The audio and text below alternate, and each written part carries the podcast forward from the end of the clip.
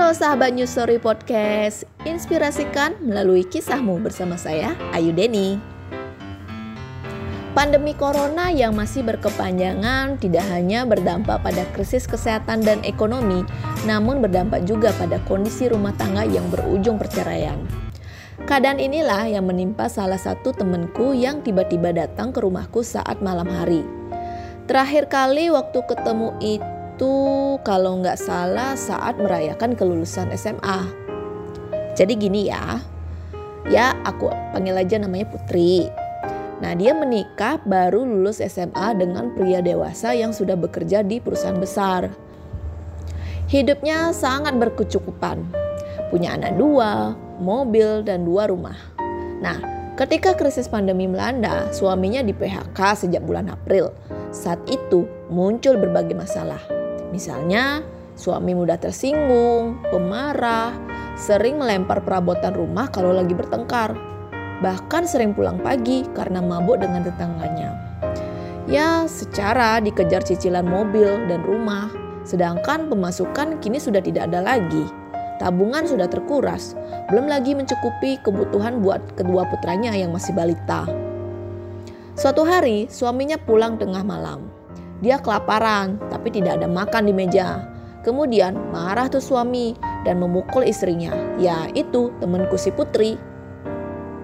Temanku ini sudah ketakutan dan langsung kabur dari rumah, membawa kedua putranya menuju ke rumahku. Akhirnya dia tinggal sementara di rumahku sembari mengurus perceraiannya. Selama hampir sebulan dia tinggal bersamaku. Dia juga terus mencoba mencari pekerjaan, baik di perkantoran, sebagai buruh, ataupun kuli bangunan. Sempat tuh dia bekerja di warteg, namun hanya bertahan cuma dua minggu karena warteg udah mulai sepi. Itu pun hariannya cuma 40 ribu sehari. Dia mencoba penjualan rujak keliling kompleks perumahan, tapi sedikit yang beli, hingga buah-buahan bahan rujak mulai membusuk. Kemudian dia memutuskan pulang kampung, sebab dia tidak mau merepotkanku yang sebatas numpang di rumahku. Walaupun dia sudah kembali ke kampungnya, kita tetap jaga komunikasi kok. Ya, aku sangat salut dengan kerja kerasnya Arga survive dengan kedua putranya di masa krisis pandemi. Kini dia jualan makanan beku dan siap saji untuk menyambung hidupnya. Aku mengenalnya sangat baik. Dia orangnya pintar, kerja keras, dan jujur. Tapi sayang, dia mudah baperan, makanya dia milih kawin muda. Nah, pernah nih dia curhat kapan hari via telepon sambil termehe-mehe. Tahu nggak kenapa? Dia lagi kesel sama keluarganya.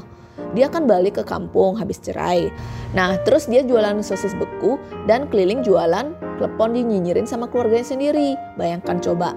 Bilangnya gini, gila lu, lu tuh ya bukannya pulang kampung dari Jakarta bawa duit buat keluarga, tapi lu malah nyusahin, eh malah lu jualan klepon sekarang.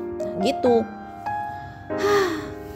Aku tuh pada saat itu diem ya saat temenku tuh nyeritain dengan gaya bicara tantenya bayangkan itu keluarganya loh apalagi orang lain ya sebagai teman ya aku tetap memberi dukungan yang positif untuk memotivasinya agar ia tak berhenti berusaha dan mencoba demi kehidupan lebih baik.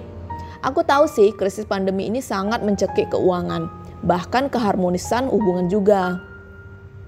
Tapi bukan berarti kita berhenti berusaha mencari penghasilan sampingan untuk survive di pandemi ini. Ada lagi tuh cerita temanku yang buka bisnis butik di tengah kota. Sejak corona, penghasilannya menurun hingga 95%. Bahkan dia mau nutup butiknya karena bangkrut. Nah, kemudian dia putar ide gimana caranya biar bisnisnya tetap jalan, bisa bertahan hidup, tidak merumahkan karyawannya, dan tetap bisa bayar kontrakan ruko. Kemudian dia banting setir jadi buka bisnis masker kain batik yang modifikasi. Sampai sekarang bisnisnya tetap jalan dan oke-oke aja, karyawan tetap bisa makan. Jadi jangan dianggap era corona ini adalah cobaan hidup terberat. Malah era pandemi ini nggak sedikit kok orang-orang berkembang, berinovasi, dan berkreasi untuk mencari penghasilan tambahan. Misalnya jualan makanan minuman, bikin karya digital, jadi youtuber, atau desainer. Dan banyak usaha lainnya kok bisa dicoba. Jadi kita tidak boleh patah semangat ya.